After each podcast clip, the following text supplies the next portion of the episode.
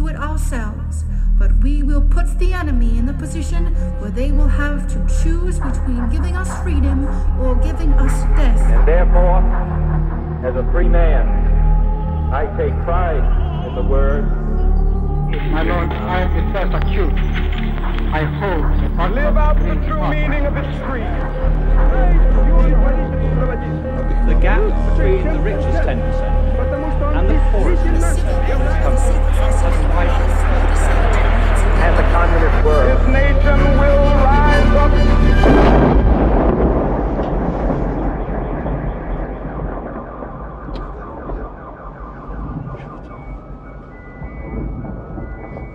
Tak jo, hezký den. eh, Vítáme vás u živého nahrávání podcastu Kolaps tady na skvělém audiovizuálním festivalu Lunchmeet. Nahráváme tady dnes v Korzu Národního, Národní galerie, jsem chtěl říct Národního divadla, a to je ještě jiná instituce. Eh, Já jsem Jan Vělíček a společně se mnou je tady Pavel Šplíchal. Výborně. My jsme dnes v Národní galerii, uh, protože se zde Lunch Meet odehrává, ale uh, hodí se nám to tak trošku dneska i tematicky, protože si budeme povídat o problematice takzvaného statusu umělce a taky o pracovních a životních podmínkách eh, umělců a umělkyň v Česku. Ale než se do toho s vyhrnutými rukávy pustíme, tak já jako vždy připomenu, že podcast Kolaps a redakce Alarmu obecně jsou totálně závislé na podpoře čtenářů a čtenářek, posluchačů a posluchaček a pokud chcete jejich řady rozšířit, tak zaměřte na stránky Alarmu do sekce Podpořte Alarm, neváhejte a jako vždy taky poděkujeme všem, kteří to už tak dělají, je vás čím dál tím víc a jsme za to moc rádi. Díky. Děkujeme Aničce Štičkové, taky, která se k tomu přihlásila. A tady názorně vidíte, jak strašně důležité jsou finanční podmínky redakcí pro novináře a novinářky a úplně stejně to podle mě mají i umělci, eh, umělkyně a další pracovníci v kultuře. Zkusíme se teda trochu podívat na to, jak se dneska vede českým umělcům a umělkyním a taky, co by se s tím možná dalo dělat. Eh, Jedním z velkých témat je takzvaný koncept eh, statusu umělce. Co pozitivního by mohl umělcům a umělkyním v Česku přinést? O tom si budeme dnes povídat v kolapsu. A koho jsme si na tohle téma pozvali, takže já představím, vedle mě sedí Anna Štičková z Asociace spisovatelů, která dopodrobna studuje status umělce a taky to, jak by se mohlo lidem v kultuře ulevit a pomoci. Takže ahoj Aničko, vítej u nás v Kolapsu. Dobrý podvečer. A Ti to dám na díl. Společně s ní je tady taky skvělá umělkyně Marie Lukáčová, eh, jejíž tvorbu pravděpodobně znáte, a která tady eh, které tady připadne trošku nezávidění hodná podle mě pozice, protože eh, je tady jako někdo, na kom budeme demonstrovat, jak strašné je to dnes být eh, umělkyní eh, v České republice, přestože Marie patří mezi úspěšné a hodně vystavované umělkyně. Takže ahoj Marie, promiň, že jsme si tě dneska pozvali, doufám, že to bude lepší než ten začátek. Ahoj, moc dík za pozvání. Já bych za- navázal na to, co jsem tady říkal eh, na začátku. Eh, Ty seš, Marie, v podstatě kulturní profesionálka, Eh, tak by mě zajímalo, jak se dnes žije v Česku umělcům a umělkyním. Je možné se uměním uživit? No, tak já asi jakoby zvládnu mluvit jenom z té svojí perspektivy a jak se žije uh, jakoby mě, tak mi se žije úplně skvěle, protože uh, mám čtyři práce, jsem šťastná, když můžu uh, 6 hodin spát a do toho mít ještě nějaký jako čas se svým synem a jsem, do toho, jsem jako strašně šťastná, že, že můžu vlastně jakoby mít to privilegium a dělat ty výstavy. A tak. A nicméně to je prostě přesně to, v čem podle mě na, narážíme v té kultuře, že, že jakoby se nějakým způsobem počítá s tím, že eh, všichni jsme šťastní, že vlastně jako můžeme dělat ty svoje jako kreativní věci, ale otázka je, jestli jako za to dostaneme zaplaceno, anebo jestli ta platba je vlastně uh, ta výstava nebo koncert, nebo vlastně to, uh, ta viditelnost. No. To znělo trošku ironicky, ale uh, takže ty ale si toho vážíš, že můžeš dělat to, co chceš dělat, ale cenou za to je úplně totální jakoby vyčerpání, čtyři práce, enormní stres a tak dále. Nebo bys to chtěla jako změnit? Ve smyslu sehnat si něco jiného? Nebo chceš změnit podmínky kulturních pracovníků, aby to bylo lepší? Já, já vlastně už jako v tom uh, chaosu, co je kolem mě, ani nevím, co bych chtěla. A samozřejmě to byla ironická odpověď předtím. Já jako jsem moc ráda za všechny ty příležitosti, které, které mám, ale zároveň si uvědomu, že, že pro nějaký jako smysluplný lidný život nebo vůbec nějaké zdravé tělo je tady tohle to prostředí jakoby neudržitelné, ale zároveň je to fakt to, o čem jsem mluvila, jakoby nějaká vděčnost, radost za to, že vlastně člověk jakoby může něco dělat. A tady tyhle ty dvě věci jdou spolu ruku v ruce a v podstatě jako vytváří ten umělecký provoz. No. Jako radost z práce, z příležitostí plus jako nekonečné vyčerpání a, a, a nekonečný stres. Ano, ty se dlouhodobě věnuješ kulturní politice v České republice a v poslední době výrazně i na Alarmu poukazuješ především na velmi tristní finanční ohodnocení lidí v kultuře. Vzpomněla by si jen tak, jestli bys vytáhla nějaký wake-up call, kdy jsi říkala, že takhle to už dál prostě nejde, že už se s tím musí něco dělat?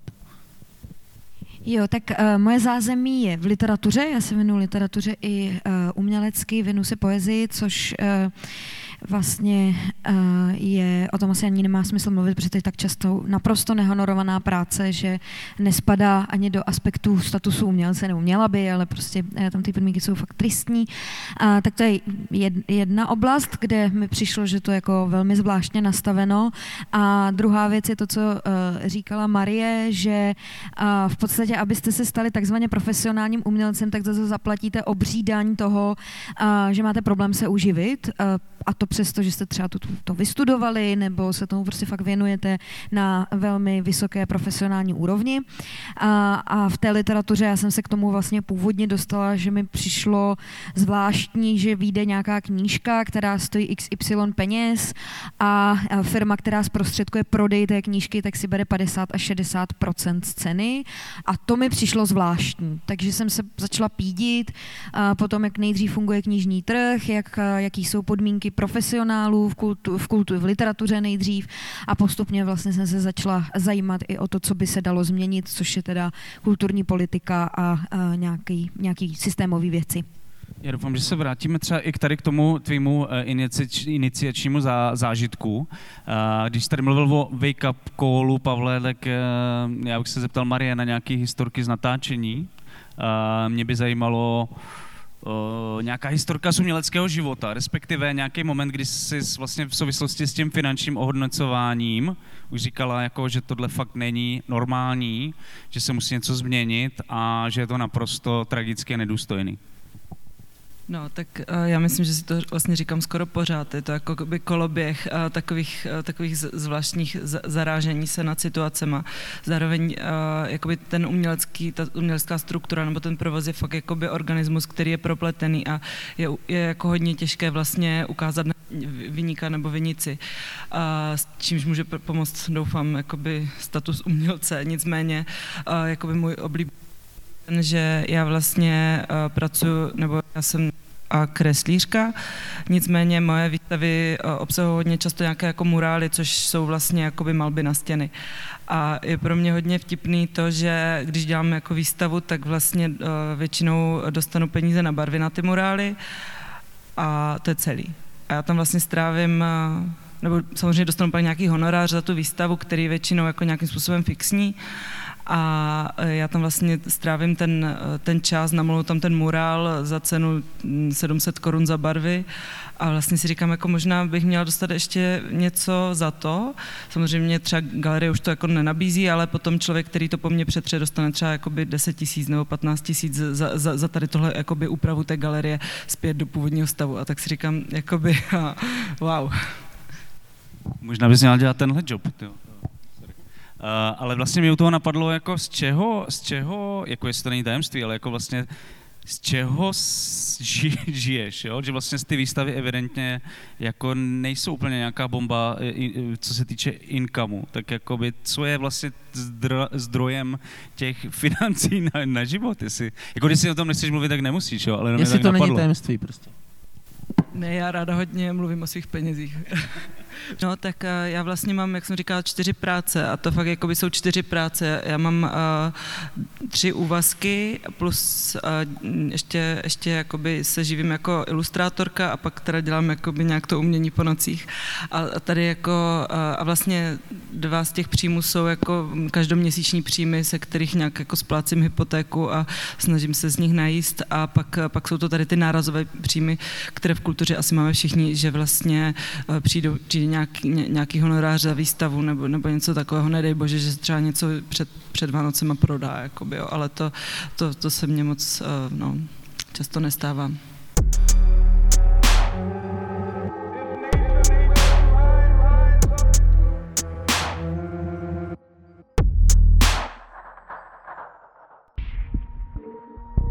Hard Noise. Výjimečné koncerty světové alternativy. Zážitky, které nemají reprízy. Podzim v odstínech současné africké a americké hudby. Showcase uganského labelu Něge Něge, perkusivní techno projektu Nihiloxika, avantgardní pop Coco Chloe, pompézní výpověď o touze Desire Marea a klubová noc šelest s Nikem Leonem. Více na www.hardnoise.cz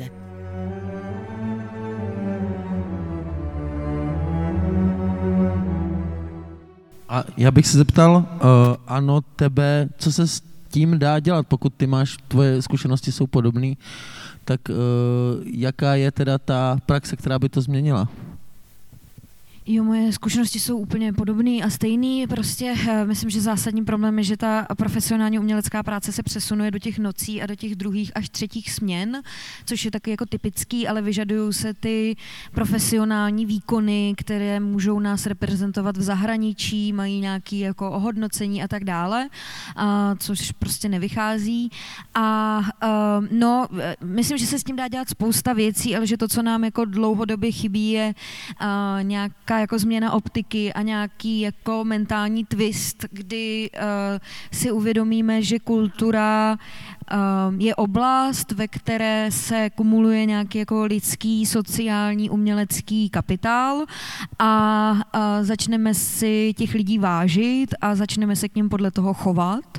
A tak jak dělám nějaký svoje jako výzkumy, protože já jsem se rozhodla, že masochismu není nikdy dost, takže se tomu věnuju i na akademické úrovni a věnuju se v doktorátu právě jako mimo jiné prekarizaci lidí v kultuře, tak když třeba jezdím do zahraničí, tak vnímám, že ta, ten roz rozdíl jinde je v tom, že ty země prostě mají nějakou jako funkční kulturní politiku a uh, pořád docházím k tomu, že ten, kdo musí udělat ten, uh, to přetnutí nějakého začarovaného kruhu, což už tady padlo, že to je prostě začarovaný kruh trochu, uh, tak je zřejmě jakoby nějaká státní zpráva, což vlastně znamená společnost, která navolí asi do, skrz volby nějaký lidi, kteří to pochopí.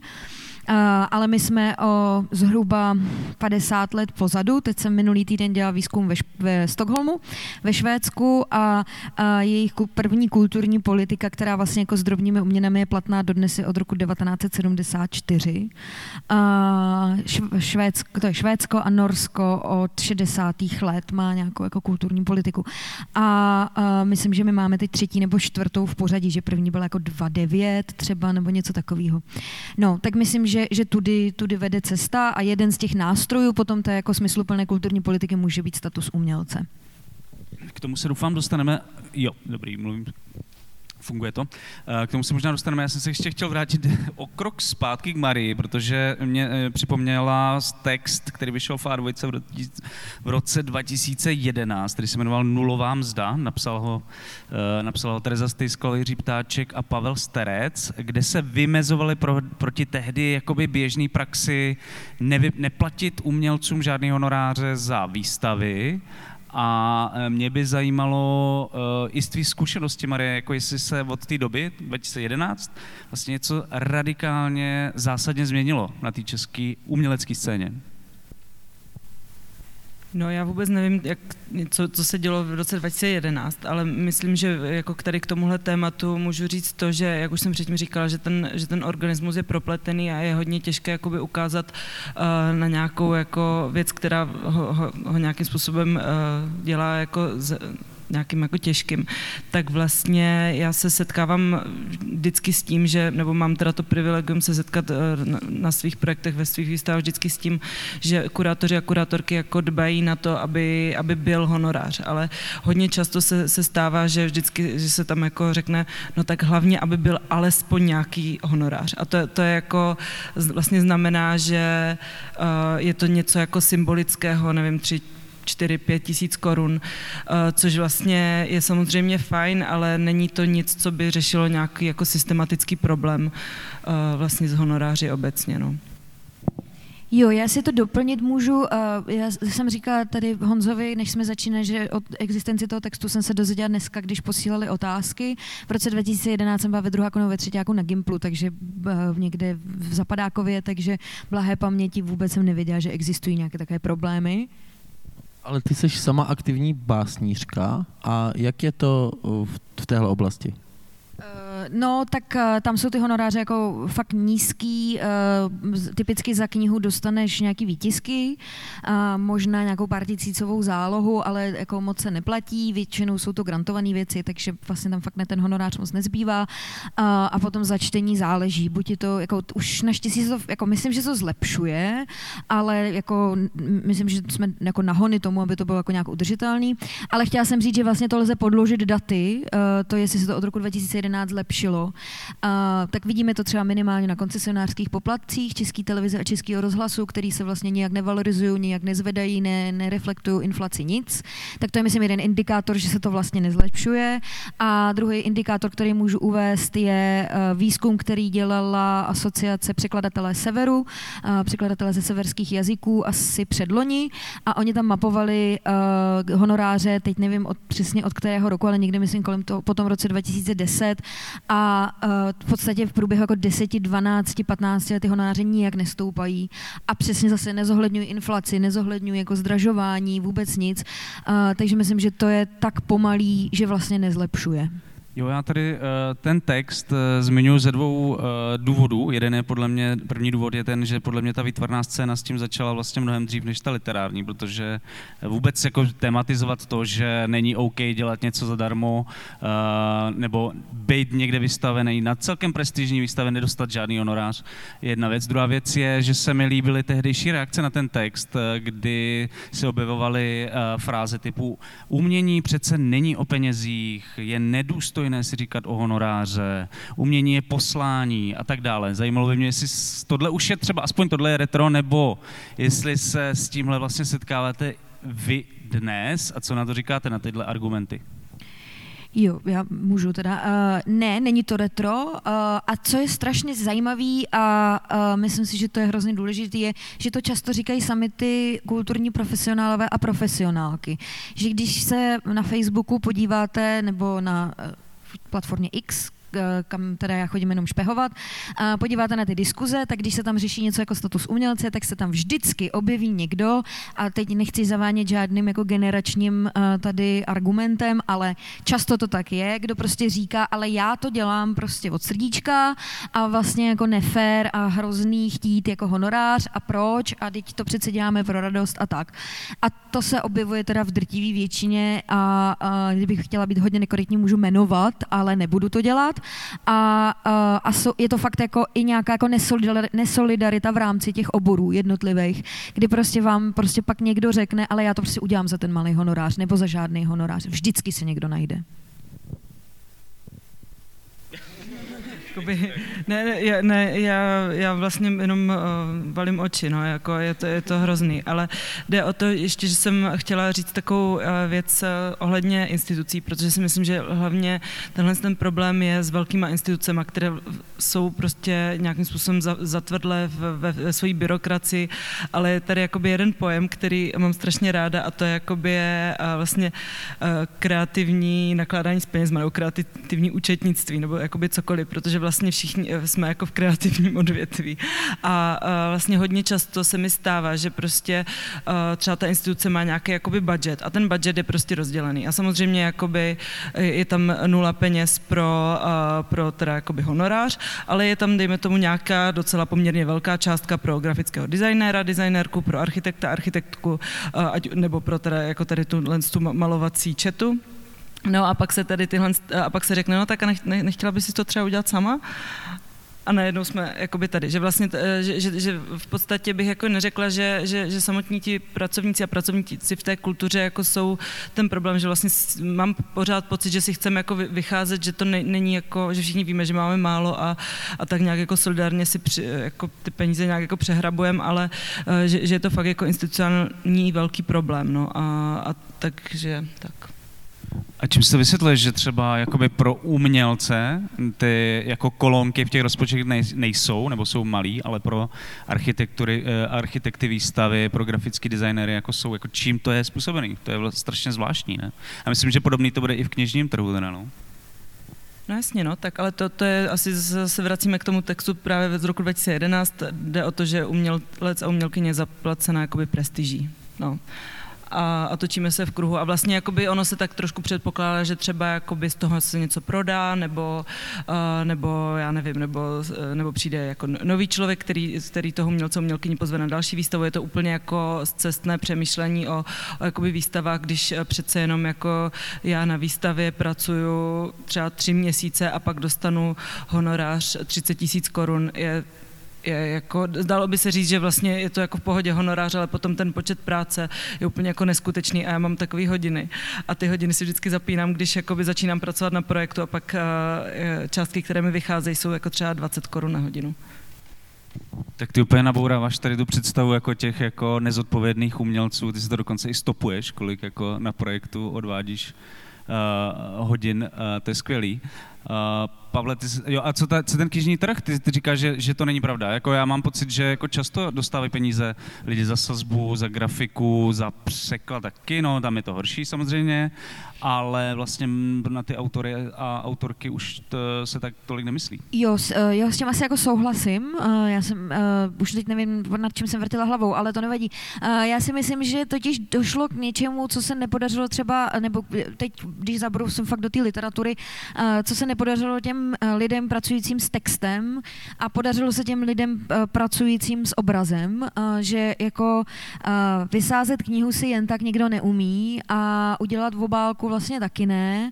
A, a mám pocit, že je to třeba možná i v těch jako reklamkách, jo? že prostě jako ty grafici a, a grafičky, ale to je jako můj dojem a nemám to, jako oni by samozřejmě říkají, že mají taky málo a za knižní grafiku mají určitě málo, a, že prostě přece jenom už nějak, nějak jako počítáme s tím, že to se musí zaplatit platit, zatímco korektura se může prostě škrtnout, že jo. To prostě někdo přeháká mi večer jako nějaký kamarád, kamarádka, uh, jak to bude vypadat, nebo se to prostě vůbec neudělá a tím se na tom dá jako poš- poškrtat. A ten autor v té literatuře prostě spadá do té sekce text, to znamená, on může být rád, nebo ona může být ráda, že vyjde text, takže co?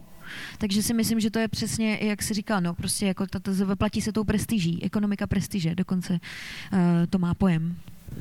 Jo, ne, ještě bych jakoby doplnila uh, další, další um, jako slovo a to je srovnání, že vlastně když uh, máte teda malířskou četu, tak ta malířská četa moc dobře ví, kolik se jakoby naučtovat vlastně za vymalování nějakého jakoby prostoru, nebo, nebo grafický designéři jako jsou eh, líp i architekti, architekti jako placený než ty umělci a umělkyně, protože právě jako mají srovnání s tím reálným světem a vlastně jako nebudou pracovat uh, za třetinovou mzdu, uh, když by mohli pracovat za nějakou jako normální mzdu svoji. A, a vlastně teďka, teďka jako tady nastává ten střed toho, uh, toho času, práce a všeho a vlastně ten jako umělec a umělkyně jako nemá, nemá vlastně ten střed s, s nějakým jako reálným provozem, ten, ta práce se odehrává v galeriích nebo třeba na nějakém veřejném prostoru, ale, prostoru, ale je vlastně spjata s uměleckým provozem, takže to je problém. No. No ale ty sama říkáš, že ti to vychází na 20 hodin, 20 eh, korun za hodinu a přesto to pořád děláš. Takže ty to srovnání máš, takže by mě zajímalo, zajímalo co tě jako žene dopředu. Ona chce tu prestiž, to je jasný. Jo, jo. Jsem vlastně docela taková potvora, no. Ale uh, nic, já, já tady tohle počítadlo mám, když jakoby uh, samozřejmě pro sebe, abych jako věděla, že to nemám přehánět, ale taky, když potom nastane nějaký problém a jsem, jsem vlastně k něčemu tlačená, tak je to, jako těch 20 korun se mi stalo jednou, jo. Ale jde o to, že, že vlastně mám nějaký pak podklad t, jako pro nějaké vyjednávání, no.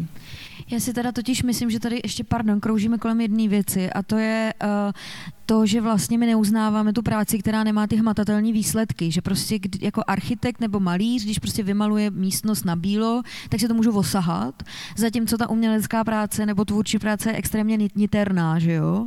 A, a náš systém na to není na tu důvěru toho, že ten člověk pracuje a že prostě se nedá třeba všechno úplně vyčíslit po, počtem hodin a, a, a střetáváme se s tím třeba i v nějakém financování z veřejných prostředků, že se musí doložit každá ta účtenka, ale prostě ta tvůrčí práce nenese vždycky nějakou účtenku. A, a to je třeba vidět v tom zahraničí, že tam se mnohem víc pracuje s principem té důvěry vůči té tvůrčí práci. Že prostě když jede člověk na rezidenci, tak se prostě nehlídá, jestli 8 hodin denně píše nebo maluje nebo prostě skicuje, ale prostě důvěřuje se tomu, že dělá něco a něco z toho asi časem vznikne. Takže to si myslím, že je taky jako problém, na který narážíme. A ten je strukturální. Já bych jenom chtěl uh, lidi, kteří tady, i lidi, kteří poslouchají uh, teďka podcast doma, tak upozornit to, že někde leží kniha Marie Lukáčové s hodinama a možná třeba uh, se dostane někdy na, na světlo světa, takže bacha. Jo, myslím, že by to mohlo být docela destruktivní nástroj. Jako. A, teď bychom se mohli dostat k tomu, kvůli čemu tady jsme, podle mě, protože já jsem minulý týden měl zajímavou debatu s jednou mojí kamarádkou, která říkala, Honzo, prostě co je to ten status umělce? Mě teďka chtějí do nějaký prostě iniciativy, já se toho bojím, já prostě nemám ráda stát, nechci peníze od státu, nechci se jakoby uh, účastnit ničeho takového, co bude další nějaká jakoby grantová uh, záležitost. Uh, tak asi jako mě napadlo, je potřeba to asi líbí vysvětlit, co to je status umělce i pro tady tuhle moji kamarádku. Eh, já myslím, že není vůbec jako sama a, a, a že tomu nerozumíme na mnoha různých levelech eh, jako společnosti. A, jako takový status umělce nebo umělkyně je jedno ze systémových opatření nebo nástrojů k tomu, aby prostě prekarizovaná práce lidí v kultuře a v umění a, nebyla tak pre, prekarizovaná, velmi jako stručně. A má to nějaké opatření. A, dostanu se k ním. A, to, co si od toho často slibujeme a pozoruju to v různých diskuzích, je, že to vyřeší všechny naše problémy. Tak ty to nevyřeší. Uh, myslím si, že uh, status umělce určitě potřebujeme, ale že prostě pořád nám chybí ten kvantový skok, jak říká moje kolegyně Jana Návratová, v tom, nebo ten myšlenkový obrat v tom, že prostě kulturně kreativní sektor je platnou součástí společnosti. Z nějakých dat vyplývá, že je to snad třetí jako nejrozšiřované, nebo e, že, že je to jedno ze tří odvětví, kam míří nejvíc mladých lidí do, do, roku, do věku 29 let v rámci Evropské unie. V Británii je to třetí nejsilnější odvětví.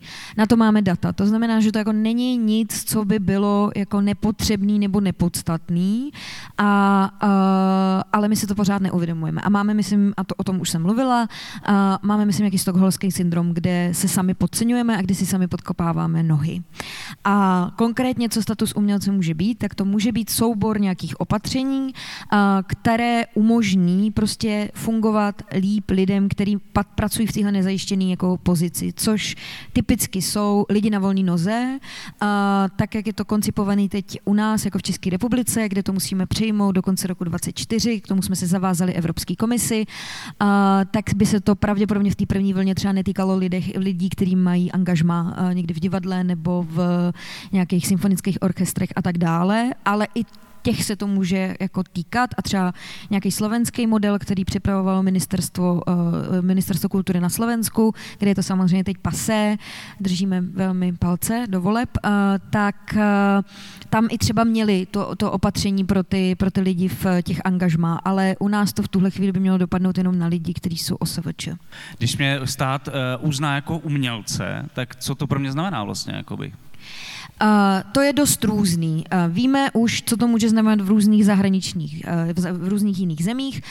Jednak můžou to být různý přístupy. Takže když to vezmu nějak jako teda po zemích, tak třeba Rakousko přistupuje k tomu tak, že si v podstatě nastavuje nějaký takzvaně férový odměny, vytváří ve spolupráci s jednotlivými vládama, těma, oni, oni mají že, takový to, co má Německo, že mají ty silní jako regionální vlády a pak mají tu jednu centrální centrální, tak ve spolupráci s nimi oni nastavují takzvaný pásma, kde je nějaký minimální důstojný honorář, nějaký jako průměrný honorář, nějaký jako velmi dobrý honorář a v podstatě jdou tímhle s tím směrem, což v tuhle chvíli třeba není u nás možný. My jako eh, kulturní profesionálně bychom neměli jedno, eh, jednolitě nebo eh, jednohlasně vyjednávat, protože to by na nás mohl nas, velmi snadno nastoupit antimonopolní úřad. Takže když jste překladatelka, tak se vlastně nesmíte združovat s dalšími nakladateli a říkat, má, budeme mít všichni stejný jako honoráře. To, to jakoby nejde. To je prostě kartelová dohoda.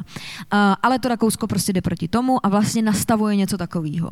Potom je varianta třeba španělská a portugalská, kde to Španělsko s tím portugalském, ale teda taky po velkém výtlaku tamní kulturní a kreativní scény, tak prostě v podstatě vytvořili takový status, který mu říkají status kulturního profesionála, což je důležitý, protože my mluvíme o statusu umělce a umělkyně, ale v mém ideálním světě by tam měli spadnout i všichni takzvaní umělecko-techničtí pracovníci, to znamená, že prostě, nevím, jako bedňáci, zvukaři a tak dále, jako ne, ty lidi, kteří jakoby takzvaně nedělají tu kreativní činnost, bez kterých prostě to divadlo fakt neuděláte, nebo i tu knihu. A, takže oni mají prostě status kulturního profesionála a profesionálky, kam se prostě registrujete a má to nějaký dopady v různých oblastech. Takže například to může být jako nějaký jakoby úlevy na daních. Typicky daníte jako jiným daňovým pásmem. Nebo to je, že prostě když typicky ta práce jako funguje tak, že, že prostě režisér zrežíruje divadlo a pak prostě nemůže hned další měsíc po premiéře režírovat další divadlo. To prostě není možný. Ta umělecká práce funguje v nějakých cyklech. A tak, jak to má prostě, jako jak to mají některé ty státy, tak je, že prostě ty, ty měsíce, kdy prostě nejste schopný pracovat, protože se podali nějaký umělecký výkon, tak ten stát třeba vám odpustí zálohy na sociálním, na zdravotním, nebo je za vás taky třeba zaplatí. v Německu mají cel, celou jakoby velkou, velký systém, kde prostě, když vám vypadne příjem třeba i z důsledku nějaký nemoci, tak oni vám prostě dají poměrnou částku, nějaký jako třeba průměrný mzdy a tak dále. Takže jsou to nějaké jako opatření, které jako z vás nedělají závislého zaměstnance státu. Jako to samozřejmě ne, ale prostě zohlední to, že vaše práce funguje prostě jinak, než když chodíte od 9 do 5 do práce.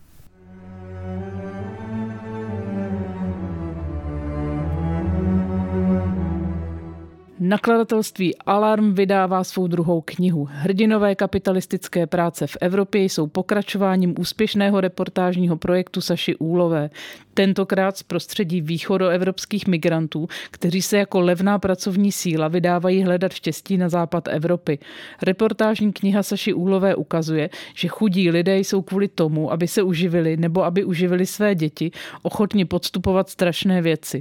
A také, že platová nerovnost mezi východem a západem Evropy je dlouhodobě neudržitelná a ohrožuje evropskou integraci. Pořiďte si knihu na e-shopu Alarmu e-shop.denikalarm.com www.cz.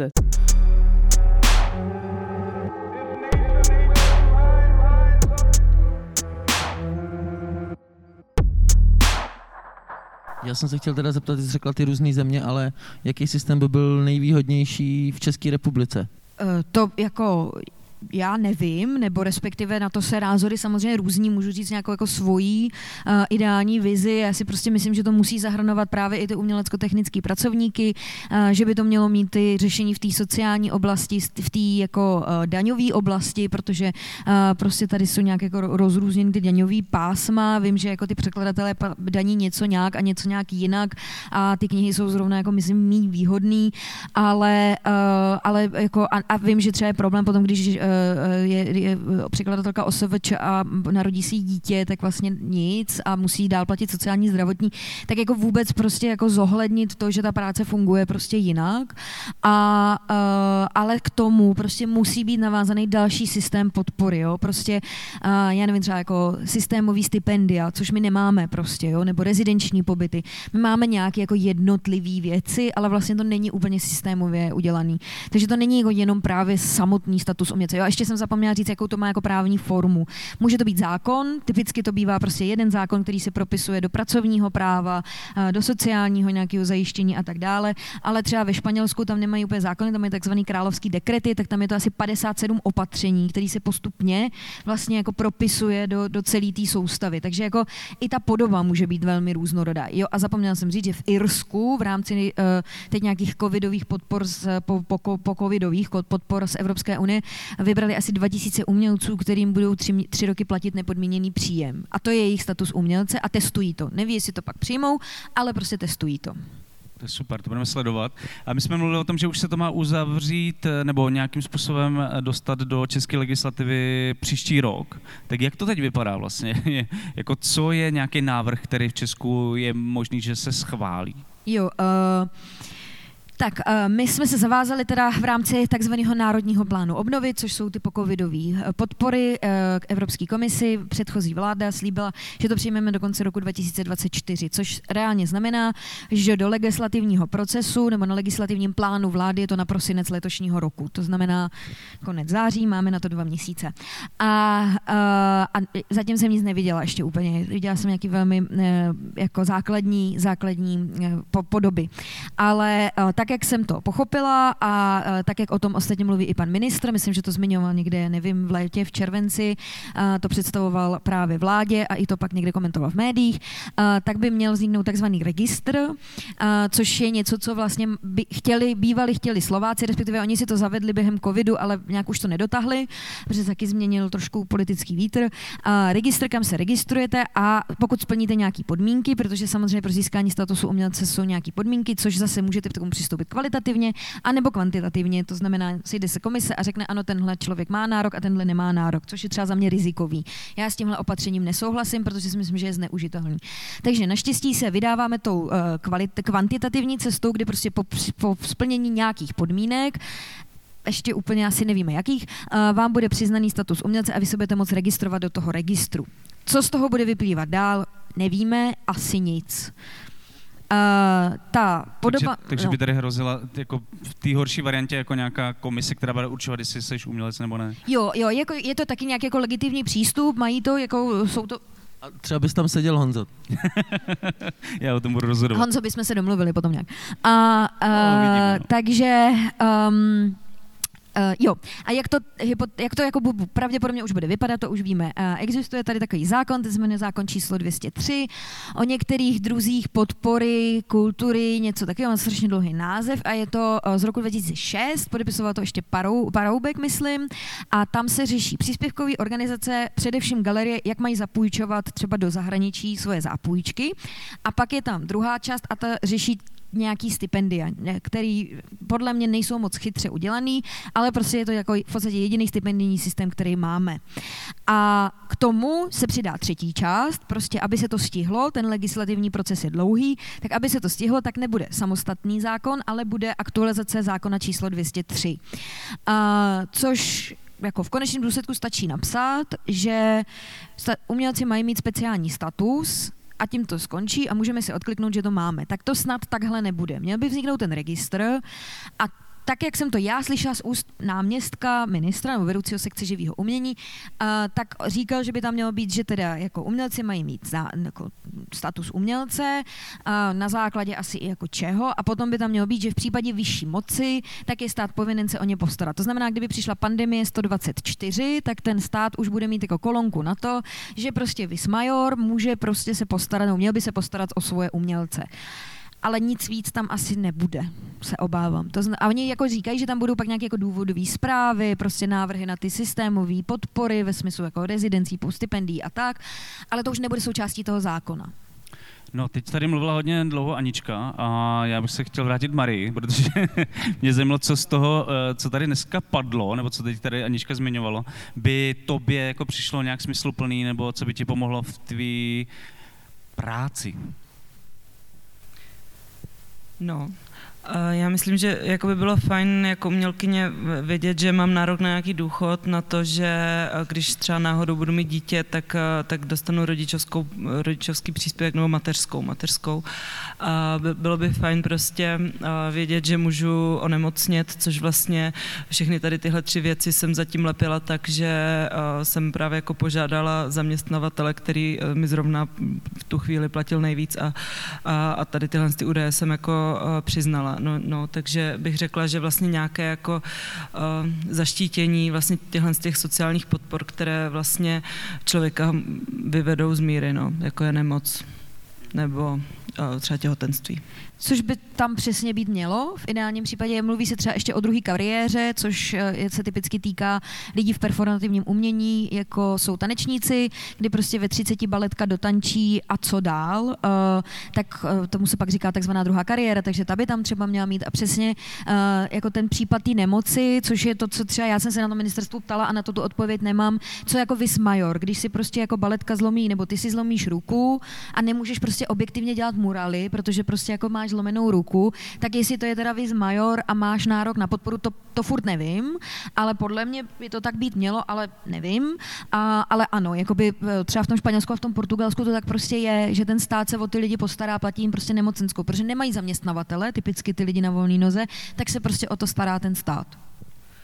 Jo, já bych jenom ještě doplnila, uh, vzhledem jakoby k takovým jako krizovým situacím, které jsem zmínila předtím, tak samozřejmě by nejvíc pomohla jakoby restruktu re, realizace, přesně tohle to slovo, těžký stejně jako ten proces, tak, tak vlastně nějaké jako grantové podpory, která, nebo vůbec podpory té práce, která jakoby myslím si, že není vlastně dostatečná v současném českém jako kontextu a vlastně vůbec jako podpory projektu práce a tak.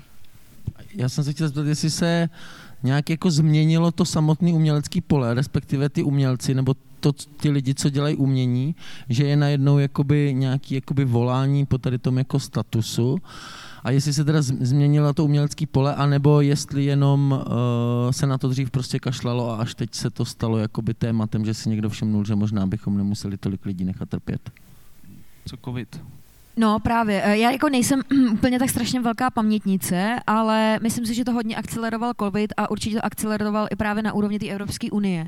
Eh, protože to, že má existovat status umělce, je už, uh, už stanovilo UNESCO v roce 1980 ale uh, vždycky bylo něco důležitějšího a ten covid vlastně akceleroval to, že opravdu je to jako ne, strašně nezajištěná práce a zároveň strašně jako důležitá. Prostě Evropská uh, unie si myslí, že kultura je jako nesmírně důležitá pro uh, demokracii a pro sebevědomou občanskou společnost. Má to prostě v různých svých materiálech. Uh, takže si myslím, že to byl covid a myslím si, že uh, i dochází k nějaký generační výměně a k nějaký taky jako zkušenosti ze zahraničí, že už je dneska typický, že ty lidi, kteří jsou v té umělecké sféře, prostě byli v zahraničí, viděli, co tam funguje. Jako uh, u nás ten příklad třeba těch překladatelů severu, který prostě tak moc jezdili na sever, až zjistili, že taky chtějí ty věci, co tam mají takhle super na tu podporu té kultury a literatury obzvlášť, uh, tak si vlastně jako, protože jim přišlo, že obec překladatelů nic, nic pořádného nedělá, tak si vlastně založili vlastní asociaci. Tím ale nepřímo rozhýbali i tu jako, jako tou obecnou asociaci a fakt jako by frčí, jo. A to mi právě přišlo zajímavé, že zmiňoval, že to je stokholmský syndrom, tak v tomhle případě ano, asi ano, to úplně neplatí. Ano, jako. v, tomhle to, v tomhle je to stokholmský syndrom v, v pozitivním slova smyslu, a, a, ale zároveň pořád se jako setkáváme s tím, že když jakoby já někomu říkám vstup do asociace spisovatelů, tak se dozvím, že už byl v Pioníru nebo ve Svazarmu a že prostě se družit nebude a že vlastně by tam stejně nic nedělal nebo nedělala a že by měl, měla výčitky. A říkám, no ale ten tvůj poplatek umožní, že my se tomu budeme moc věnovat víc, prostě, jo, a že to si myslím, že se pomalu mění. Takže myslím, že je to i nějaký jako obecný twist a že covid tomu pomohl. A možná, co ty překladatelé tak skvělýho dělají? Eh, ty překladatelé mají strašně energie. Udělali v podstatě jeden z prvních výzkumů, který byl fakt podložený jako tvrdýma datama o těch honorářích a o těch podmínkách. Měli projekt, v rámci kterého posadili k jednomu stolu překladatele s nakladatelema. Začali prostě dělat věci, které jsou jako od nás na západ, eh, ale i třeba na východ. Ve Slovinsku spousta věcí taky funguje. Eh, strašně jako běžný, nebo úplně běžný a u nás vlastně tak běžný nejsou. A mají prostě energii a, a jako dělají jako hrozně hrozně, jsou hrozně aktivní, no. Oni jako, a i třeba vstupují do toho statusu umělce teď intenzivně.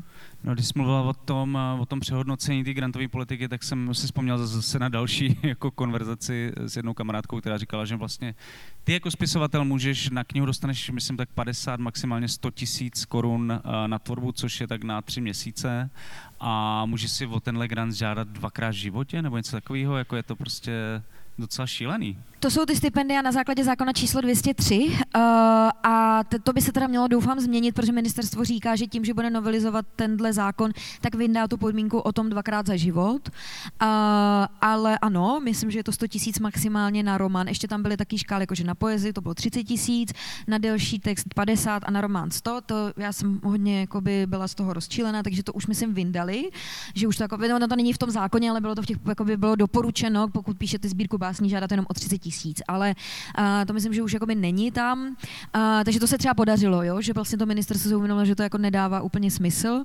ale to je právě ten problém, že my vlastně jako systémově máme jenom tyhle stipendia, jsou ještě navíc jenom pro výtvarný umělce, spisovatele, pak má, ale ne, není to pravda, mají i něco hudba, i něco divadlo, ale jsou vlastně jako hrozně jednorázový. Uh, zatímco třeba Slovensko má prostě fond na podporu umění, což je klasický takzvaný Arts Council, to je umělecká rada, což jsou instituce, které fungují v zahraničí jako desítky let, myslím první byl britský a, a funguje to opravdu jako ve, ve většině zemí. A to jsou většinou servisní organizace, které přerozdělují jako stipendia, granty a tak dále, ale my máme státní fond kultury, ale je nefunkční, takže myslím, že i ta změna těch grantových podmínek se prostě pojí s tím, že se změní ten systém. Mhm. No, eh, já mám pocit, že jsme jako poslední dobou eh, v souvislosti s těma kulturníma pracovníkama a pracovnicema jako hodně strávili času nad tím tématem status umělce. Mě by zajímalo, jestli máte nějaký příklady nějakých do, dalších jakoby, iniciativ nebo témat, který by bylo dobrý eh, zdvihnout a mm, jakože, nebo myslíte, že prosazení tady tohle je teďka prostě naprosto klíčový, všechno ostatní je, je prostě vedlejší? No já si myslím, že ne, jako, já si myslím, že to je důležitý, protože prostě teď na nás bude tlačit ta Evropská komise, což nám dává jako uh, v podstatě dobrou příležitost nějaké věci změnit, ale nevím, jestli úplně jako nezůstane jako napůl nepromarněná, to se prostě uvidí. A, uh, ale já si myslím, že prostě to začíná opravdu od uh, dobrý kulturní politiky. A uh, tu máme do roku 25 teď napsanou, už by se měla začít psát nová, prý už se to nějak jako chystá, ale že to je vůbec o tom, že ten uh, stát si prostě přizve i ten kulturní sektor, ty asociace, uh, ty, ty, ty lidi, kteří se tomu prostě věnují a bude brát jako partnera, ne, jako nepřítele, ale um, zatím úplně jako, už si myslím, že se to taky trochu láme, ale že prostě teď se to týká hodně statusu umělce, protože to nás teď pálí, protože nechceme vracet ty miliardy, které jsme na to dostali. Já jsem to zdvihl hlavně kvůli tomu, že jestli není na místě taky jako vlastně trošku tlumit to, nadšení z toho, že se třeba něco takového zavede, nebo, nebo jestli se to zavede, ale jako jestli vlastně to nechápeme jako takový všelek, který vyřeší všechny problémy a jako místo toho Jakože se vlastně třeba za stolik pro ty umělce jako nestane. No to, to jsem říkala, že to není samospásný a že to je jedno z mnoha opatření, které by měly proběhnout. A určitě se, já se jako dokonce obávám, že se nestane vlastně nic. Ta registrace do toho registru... To zní, to zní skvěle, Aničko. Uh, že ta registrace do toho registru by měla zůstat dobrovolná, pokud jsem to dobře pochopila, tak jak o tom mluvil, myslím, pan ministr v červnu uh, při manifestaci před ministerstvem. Uh, a nevím, jestli to by přímo on, teď bych mu nerada vkládala uh, do úst něco, co neříká, ale pochopila jsem, že by měla zůstat uh, dobrovolná. A uh, pokud prostě na to nebudou navázány ty další systémové opatření, o kterých jsem mluvila, a to je prostě to prostě znamená, že to ministerstvo kultury, prostě, který není silový ministerstvo, musí vlastně do toho vtáhnout dvě jiný zásadní ministerstva a to je prostě MPSV, a MF. Jenomže z MF, když tam jako vznesete dotaz, tak oni se zeptají, oni, jo, ministerstvo financí a ministerstvo práce a sociálních věcí, a, a, tak se vlastně zeptají, kolik to bude stát. No, ale jako my to neumíme úplně spočítat, jo, nebo jako já to neumím, ale prostě to ministerstvo pak zavolá nám a řekne, kolik to bude stát. Ale jakoby já nevím, já to, jako my nemáme ani data. Jo, jako už to začíná od toho, že prostě všude se říká, data jsou nová ropa, ale my vlastně neumíme pořádně jako v České republice data sbírat. Jo. A, Počkej, tak... takže ve výsledku jako když si tě chápu správně, tak vznikne nějaká dobrovolná, dobrovolný registr umělců, kam se jako můžeš zapsat a nic to neznamená. No, ministerstvo říká, že k tomu budou ty jako přídatní opatření ve formě důvodových zpráv, nevím čeho, strategií, který by to reálně měly měnit. Ale z toho já jsem neviděla vůbec nic. Já jsem jako na základě toho, že jsem se účastnila nějakého výzkumného projektu, tak jsem nějaký jako asi jejich pracovní skupině, žádný oficiální jmenování jako nemám, ale prostě zvou nás občas na nějaký jednání, ale jakoby já jsem zatím nic neviděla z toho. A má to jít v prosinci do legislativního procesu. Takže reálně tohle je jakoby ten nejhorší možný scénář, který může reálně nastat.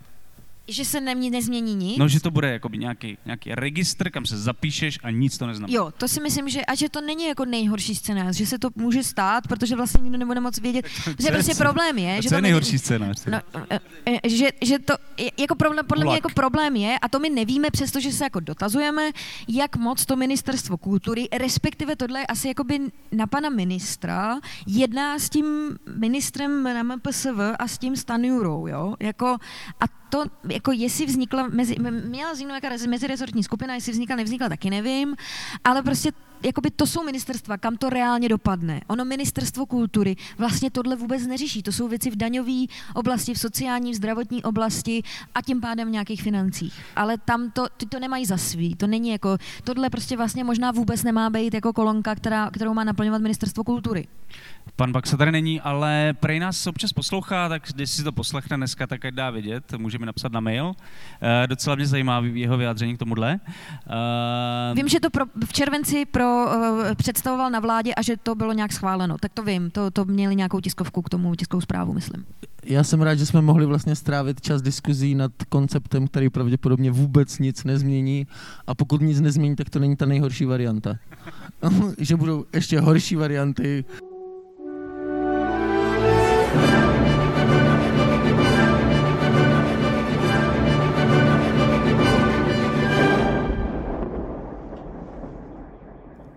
Možná jste slyšeli, že za současné oteplování nemůže přibývání skleníkových plynů v atmosféře. Někdo tvrdí, že za to může slunce nebo vesmírné záření. Další tvrdí, že se globální oteplování vůbec neděje. Někdy tyto názory prezentují respektovaní vědci. Naprostá většina klimatologických výzkumů ale už dlouho tvrdí, že dochází ke klimatickým změnám, které má na svědomí lidská aktivita. Sociologický výzkum a investigativní projekty v posledních letech ukazují, že tato situace není náhodná. Množství prací odhaluje propracovanou politickou strategii, která má za cíl chránit zájmy fosilního průmyslu. Jejím základním nástrojem je právě vytváření zmatku. Nová kniha Alarmu a nakladatelství Utopia Libry od Vojtěcha Pecky s názvem Továrna na lži ukazuje na konkrétních příkladech z českého i světového kontextu, jak funguje výroba klimatických dezinformací. Pořiďte si knihu na e-shopu Alarmu e-shop.denikalarm.cz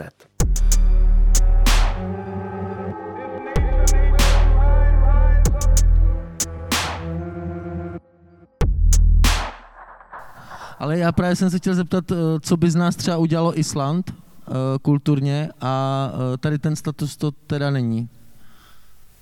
Islanděni by z nás udělali Island. Třeba nás přichýlí.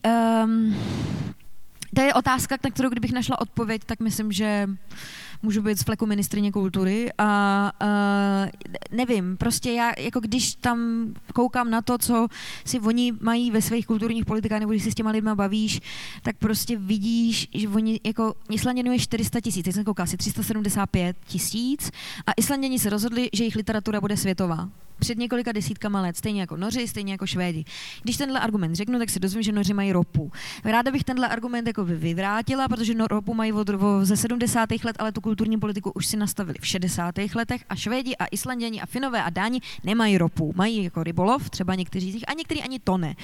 A, a opravdu docházím stále tak ty, a takticky znovu... vynechala Norsko?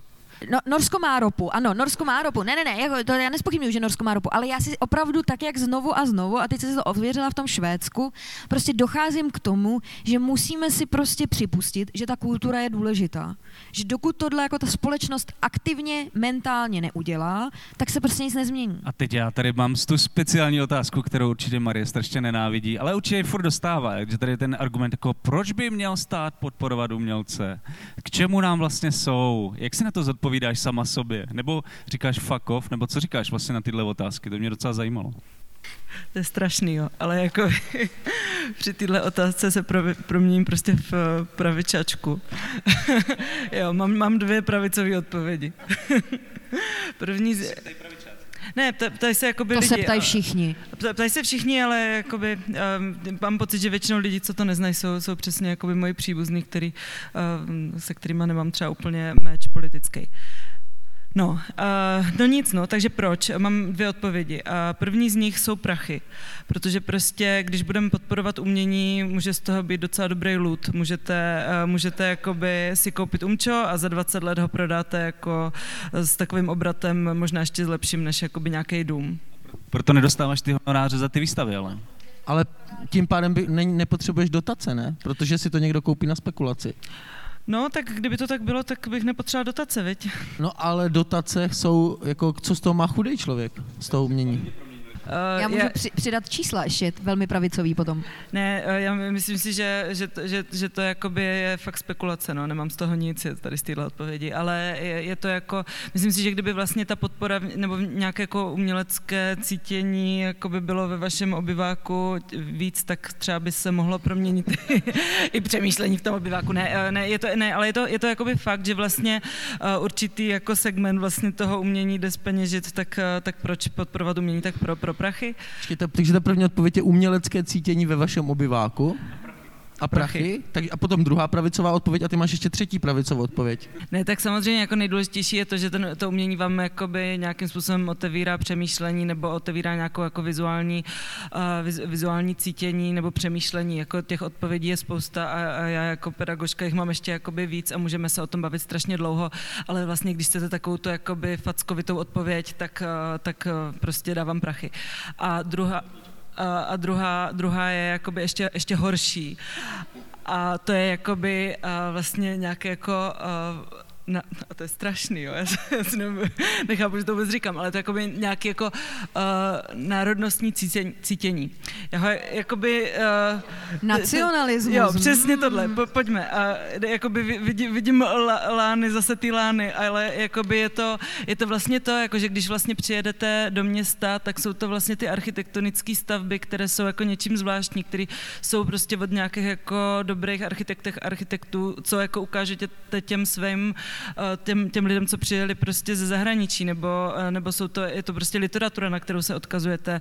Je, je to vlastně něco, co, tva, co tvoří to jako, eh, tu, tu jako, tu, nějak, ne, je to jako debilní, ale prostě mám pocit, že vlastně já vždycky mám radost, když nějaký jako český film vyhraje, vyhraje prostě, nevím, no, něco, nějaké, něco, no, nebo, nebo když se napíše dobrý román, prostě jsem ráda, že ten člověk jako mluví stejným jazykem jako já a nějak se cítím dobře a tak prostě si myslím, že tu kulturu je strašně důležité podporovat právě tady z tohohle pravicového hlediska. Je teda... Děkujeme za nejdřív pravicovou a pak nacionální, eh, nacionalistickou odpověď, ale uh, já myslím, že to je asi důvod, proč se třeba ti Islanděni rozhodli, že budou financovat umění tak, jako financují, protože to jako zvyšuje nějakou vizibilitu toho státu ve světě, to je jako jasný. No. Jo, já jestli to můžu doplnit, tak uh, kultura může být nástrojem takzvané soft diplomacie, uh, to znamená, vy můžete velmi snadno uh, exportovat, je to hrozný, jo, ale pokud budu mluvit tím neoliberálním jazykem, na chvilku se jako zapnu, uh, tak uh, prostě můžete exportovat samozřejmě jako uh, a přesně s nějakým těmhle s tím jako nacionalistickým, což mi se jako vůbec se mi to nelíbí, jo, ale a jsem velmi opatrná, ale prostě jo, ty Islanděni, je jich prostě 400 tisíc a oni nechtějí, aby ten jazyk jazyk zanikl. A ten nástroj, jak tomu zabránit, je tu literaturu prostě tak nabůstovat, že ji budou číst všichni prostě v půlce světa. A jim se to podařilo. Tak to je jako jedna věc, uh, takže to je jako nějaký soft tady materiál. Druhá věc, že mě vždycky fascinuje, že se na tohle jako ptají všichni umělci a nikdo se na to neptá sportovců, jo? Prostě nikdo se nezeptá někoho, kdo vyhrává olympiádu, anebo ani nemusí, jako čím přispívá k společnosti. Prostě pak jednou si jede někdo dobře nějakou jako uh, sjezdovku, vyhraje zlatou medaili, všichni pláčeme, dojímáme se, máme tady ten jako národnostní moment, ale vlastně jako se vůbec nespochybňuje ta role jako ve společnosti, jako co přináší sport společnosti. Jasně, máme jako uh, nějak jako zdraví, bla, bla, bla, ale ten, jako tenhle ten tvrdý sport. Ještě, jestli jenom... Bohužel teda mistrovství v jambickém verši nemáme, no. Nemáme, bylo nemáme, jako ale... Mega, uh, mega navštěvovaný třeba. Ale, uh, ale prostě dá se to změřit, tak to, že uh, kultura nebo umění jako takový má sociální dopady do společnosti, zamezuje nějakým nerovnostem, podporuje inkluzivitu. Na tom máme tvrdý data. Prostě na tom má, jako to ne, je nespochybnitelná role v té společnosti. Takže o čem se furt bavíme? To je nějaká jako můžeme si říct, jako já to nemám ráda, ale levicová stránka. A ta pravicová je, že prostě to je ziskový. Knižní trh má obrat 8 miliard ročně, film 12 miliard ročně. To jako není málo. Jo. A já bych chtěl právě ty levicový teda odpověď, jestli nějaký máte. Takže to je jakoby empatie, inkluzivita, citlivost k, jin, k jiným způsobům prožívání světa, uh, co dál? Budu uh, teď citovat Bohumila Nekolního, takového teoretika, uh, který říká, že umění dělá jednu z velmi zásadní věcí, kterou neumí nic jiného a že atakuje všechny jako nějaký roviny vědomí. Rácio, emoce a uh, nějakou přesně jako empatii, city a tak dále. A to jako neumí nic jiného. To prostě umí to umění a zároveň kromě nějaké jako estetické hodnoty to právě má ten sociální dopad. A to jako, jako lidi, jako máme arte terapii, takže a na to máme taky číslo, že to prostě pomáhá. A jako britská, Británie prostě část jako svých peněz opravdu investuje do toho, že prostě umělci chodí do nemocnic, protože má čísla na to, že to tím lidem pomáhá se uzdravit. Jako my si neumíme změřit ty věci sami v Česku, ale tak prostě můžeme použít ty zahraniční a ty věci aplikovat. Jo, tak já bych jenom ještě teda doplnila levičáckou odpověď. Uh, jde o to, že uh, jakoby, teďka samozřejmě zase budu mluvit nudně o vizuálním umění, ale vlastně jakoby my jsme nějakým způsobem navyklí uh, vlastně jako komunikace skrze komunikovat skrze jakoby jazyk nebo skrze nějaké jako hieroglyfy uh, textu a tak, ale vlastně ten obraz nebo ta, ta, ten vizuální přínos má, je taky nějaký způsob komunikace a vlastně jako jeho rozvíjení nějakým způsobem jako taky tu společnost posouvá a vlastně podle mě to, to je prostě něco, o čem se vlastně tím jazykem zase nemůžeme dorozumívat. A mám pocit, že, uh, že prostě to vizuální, ta vizuální kultura má strašně uh, důležitou roli, ale jakoby shrnula bych to um, slovama jakoby jednoho takového bohatého pána, kterého jsem potkala, který je rozhodně pravičák a říkal, no prostě je to krásný. Tak asi tak. Já bych se ještě chtěl zeptat uh, Marie vlastně, protože Anička už tady eh, několikrát zmiňovala nějaký ty zahraniční příklady, to, jak to funguje, uč stat, status umělce nebo podpora umění v zahraničí. Mě by zajímalo, Marie, jestli se setkala s něčím v zahraničí, co tě jakoby nadchlo a chtěla bys, aby to bylo tady. Nebo je to všude tak strašně tragicky jako v Česku? Já bych chtěla nepodmíněný příjem, a, ale, ale vlastně No, tak jakoby Irsko, nebo, nebo jakoby vůbec ten, myslím, že jak Anička jakoby zmiňovala těch 2000 vybraných uh, umělců a umělkyň, tak myslím, že to bylo jako nějakou, uh, lo, uh, jakoby nějakou loterii, nějak to, nějak to jako vybírali, možná skrz počítač, já nevím, jako uh, vlastně um, přijde mi, že by bylo skvělé zajistit jako nějaký základní potřeby, který uh, při, vlastně přihrává ten nepodmíněný příjem, ale přesně jak jakoby se už tady zmínilo, ta kultura jakoby neobsahuje jenom umělce a umělkyně, ale je to jakoby velký uh, prostě ensemble lidí, tak eh, možná, možná vlastně jakoby vytvořit tenhle systém, ale mám pocit, že vlastně každá země má nějaké svoje specifika, které se musí tady do tohohle započítat. Jako nemám bohužel žádný uh, oskoušený systém, protože žiju tady. No. Já jsem se chtěl zeptat, já jsem často slýchával, ale asi já nevím, to byla šuškanda nebo ne, že v Belgii mají každý, kdo vystuduje uměleckou školu, tak nějakou dobu dostává plat. Je to pravda?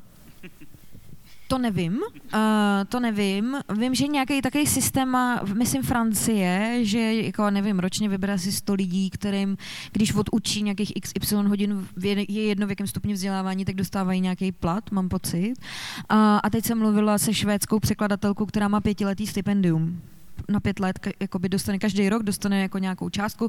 Není to jako úplně, jako že by dostávala jako v hodnotě nějakého průměrného platu, ale, uh, ale trvá to pět let, to je totiž to zásadní, že to není opatření, který jako u nás všechno trvá rok, protože tím, že to je pod tím ministerstvem kultury, tak se musíme vejít do toho fiskálního roku, ale my prostě potřebujeme to, aby ty věci byly kontinuální, dlouhodobě a stabilní. Protože právě, jak jsme se tady bavili o těch pravicových, levicových odpovědích a i z toho, co popisujete vlastně, mám pocit, že, že pořád to chce zůstávat v té sféře těch jakoby grantů a, a tady těchto jakoby struktur dotování, které jsou vlastně, vlastně extrémně nejistý pořád. I, byť i když by se to zlepšilo, tak to zůstává pořád vlastně prekérní minimálně v tom smyslu té nejistoty. No, to řeší ty Arts Council a ty stabilní kulturní politiky, uh, což my nemáme, ale já ještě chci říct jednu zásadní věc. My mluvíme o dotacích a o grantech, což je červený hadr úplně na všechny. Uh, já, si ne, já si myslím, že to, je, že to je špatná retorika. Já si myslím, že je to infrastruktura a že to je investice. Investovat do lidí se vždycky vyplatí vždycky. Ale my prostě si představíme infrastrukturu jenom jako beton a investici jenom jako asfalt, ale prostě jako investice je vlastně mnohem lepší slovo než dotace, protože prostě dotace je něco, co si na sebe jako neviděla a vlastně to nějak jako by musíme doplatit. Ale v momentě, kdy my povotočíme ten pohled na to a řekneme si, aha, my investujeme do lidí a do naší nějaké jako kulturní a společenské infrastruktury, tak si myslím, že nikdo nemůže říct ani ne, ne, jakože ani žádný pravičák. No to je Míst- mega pravicový, ne? Jakože Já nejsem pravicový jako místo dálnic art. No takže se to zhodnotí, rozumíš, že to nejsou ztracené peníze. To jako mně přijde furt pravicový, ale mě ještě mě zajímá, eh, jaký je váš názor na takovou tu skvělou frázi, jako že správný umělec má trpět, že má, že musí prostě žít na okraji, trpět a proto, aby byl autentický a skvělý. No já myslím, že to, jakoby, nebo myslím, že tady tahle ta fráze, nebo tohle to myšlení pochází jako z, z nějaké eh, z nějaké jakoby doby třeba před 20, 30, 40 lety, kdy, kdy tady tohle to rozhodnutí umělce nebo umělkyně jako vycházelo z toho, že nesouhlasili, bylo jakoby protirežimní, s tím, že myslím, že jako nej, no asi otázka je, co je nějaký jakoby úspěch, ale třeba finančně nejúspěšnější eh, umělci a umělkyně jsou prostým opakem toho, jakoby ob- objevují se tady na, na, na, na zápasích oktagonu, prostě jsou vidět, jsou to jako propaku... Ne, jakoby uh, znám takový lidi, ale nerada bych je jmenovala, ale prostě jako propagují auta, jsou, jsou to jakoby uh, hvězdy a ne, ne, ne, rozhodně netrpí, jakože, že vlastně, ale ono to tak bylo i v minulosti, jakoby František Bílek, uh, ilustrátor a grafik, jako si postavil obrovskou vilu, uh, že jo, jakoby v centru města s krásným výhledem, takže já si myslím, že tady tohle naše jako přesvědčení je něco, co pochází jako eh, z totalitního režimu, který tady byl. No, já si myslím, že to je čirý nesmysl a, a že to jako jenom podporuje to, abychom jako vlastně neříkali, že chceme jakoby normálně důstojně zaplatit, jo, jako uh, já prostě jako nepotřebuju si postavit vilu jako bílek, to je velmi dobrý příklad, to si někdy vypučím někde, ale chtěla bych jako moc normálně fungovat a normálně důstojně žít, ale uh, to je prostě nesmysl už jenom tím, že prostě když má člověk hlad a, a jako jediný, co ho, jako co, co řeší je, aby prostě večer nakrmil jako děti, tak prostě nemůže tvořit, prostě to nejde a je to strašná iluze. Samozřejmě, že prostě i ty umělci v minulosti měli svoje mecenáše, typicky byli zaměstnancema nějakých jako královských dvorů nebo nějakých panských dvorů, kde prostě oni pěli ty oslavné písně na toho donátora a vedle toho si tvořili tu tvorbu, nebo je prostě podporovali rodiče.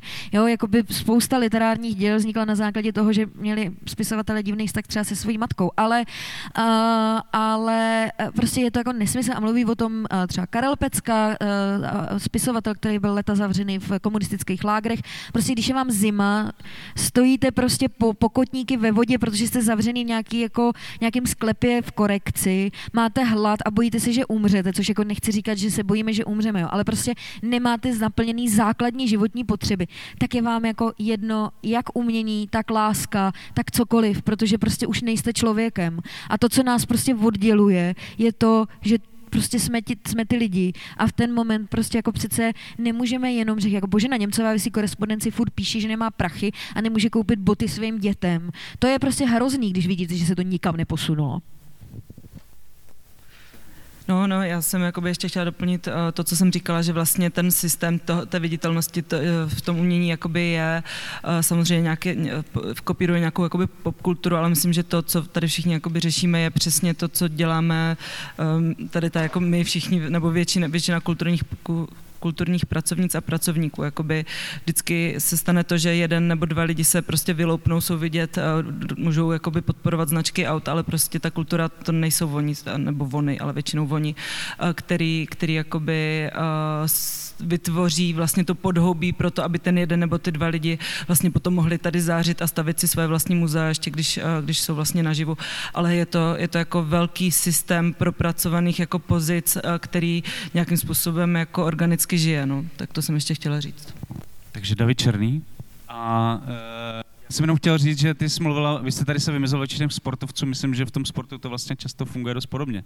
Jsou takový ty jako dva, tři lidi, kteří jako uspějou a zbytek jako... Jestli neudělat status sportovce. Ne, to já jsem nespochybňovala vůbec jako by práci sportovce, bych to nikdy nezvládla, já si nejradši čtu, takže jako eh, já vůbec nemám predispozice a vůbec to nechci spochybňovat. Já jsem jako by to dávala do kontextu, že nikdo nespochybňuje tu roli, jo? že prostě jako by nikdo nechodí prostě jako umělec nebo umělkyně na rozhovor a stále odráží otázky o tom, proč ale to prostě se jakoby nikdo těch sportovců v těch jako, teď jsem slyšela několik rozhovorů se sportovcema, nikdo se jich na to neptá. Proč kopeš do balónu? Přesně tak. jo, a ještě jsem vlastně k tomu tedy utrpění chtěl říct, že jsou takový ty průzkumy, že když je člověk pod finančním presem, tak se mu snižuje IQ třeba i o 20-30 bodů. Takže to není úplně nejlepší jako výchozí situace pro tvorbu umění. Třeba dobře maluje potom. Tak jdeme na poslední otázku. Eh, kdybyste si měli vybrat jednu konkrétní věc, kterou byste, která by kulturní obci v Česku momentálně nejvíc pomohla, kolem který by se mohli, eh, mohla mobilizovat a něco reálného udělat, tak co by to bylo? Můžeme říct status umělce klidně, klidně Aničko, řekni status umělce. Ne, já nevím, já myslím, že to není status umělce totiž. Uh, a mám problém vybrat jednu. Uh, nevím, jestli něco napadá, řekni první. Já totiž ne, jednu nevyberu možná. Ty máš víc, jo? No, já nevím. Jako já... no, jak mám, bohužel, jak mám právě jako- bohužel spoustu. Uh, no já prostě si myslím, že jako všeobecný uznání toho, že kulturu potřebujeme, že, že prostě to je něco, bez čeho se, že my nemáme vyřešenou základní otázku jako, jako v rámci společnosti. Jo, jo, já myslím, že, uh, že jakoby propojit, uh, propojit masy s uměním by bylo fajn. Dobře, to je docela pěkný. Konečně levicová odpověď. Potřebujeme propojit masy s uměním. Dneska se dozvíte spoustu pravicových argumentů a je dva levicové, ale to, toho je prostě kolaps na světě, že se tam dozvíte to, co nečekáte. Uh, tohle bylo speciální živé nahrávání kolapsu v rámci uh, festivalu experimentální hudby Lunchmeet tady v Národní galerii v Korzu. Eh, doufám, že jste se něco zajímavého nového dozvěděli. Eh, já hrozně moc eh, děkuji odpo- za odpovědi našim dvěma skvělým hostkám. Aničce Štičkové z Asociace spisovatelů, která se pracovním podmínkám lidí pracujících v kultuře dlouhodobě věnuje. Díky, Aničko. Děkuji za pozvání a taky e, umělkyni Marie Lukáčové za její postřeh k tomu, jak vypadá umělecká scéna v Česku, jak se žije a, a tak vůbec. Díky, Marie. Dík. Ať se to nahraje všechno. To tam máme všechno, to už eh, kolaps pomalu končí. Děkujeme Lunch Meetu, že jsme tady dnes s vámi mohli být. Děkujeme vám, kdo jste tady dneska přišli. Děkujeme všem, kteří to posloucháte. Eh, děkujeme publiku, podporujte Alarm, poslouchejte naše podcasty, čtěte naše texty a eh, budeme se těšit zase příště. My jdeme asi s Pavlem na parket, ne? Čest. Díky, mějte se.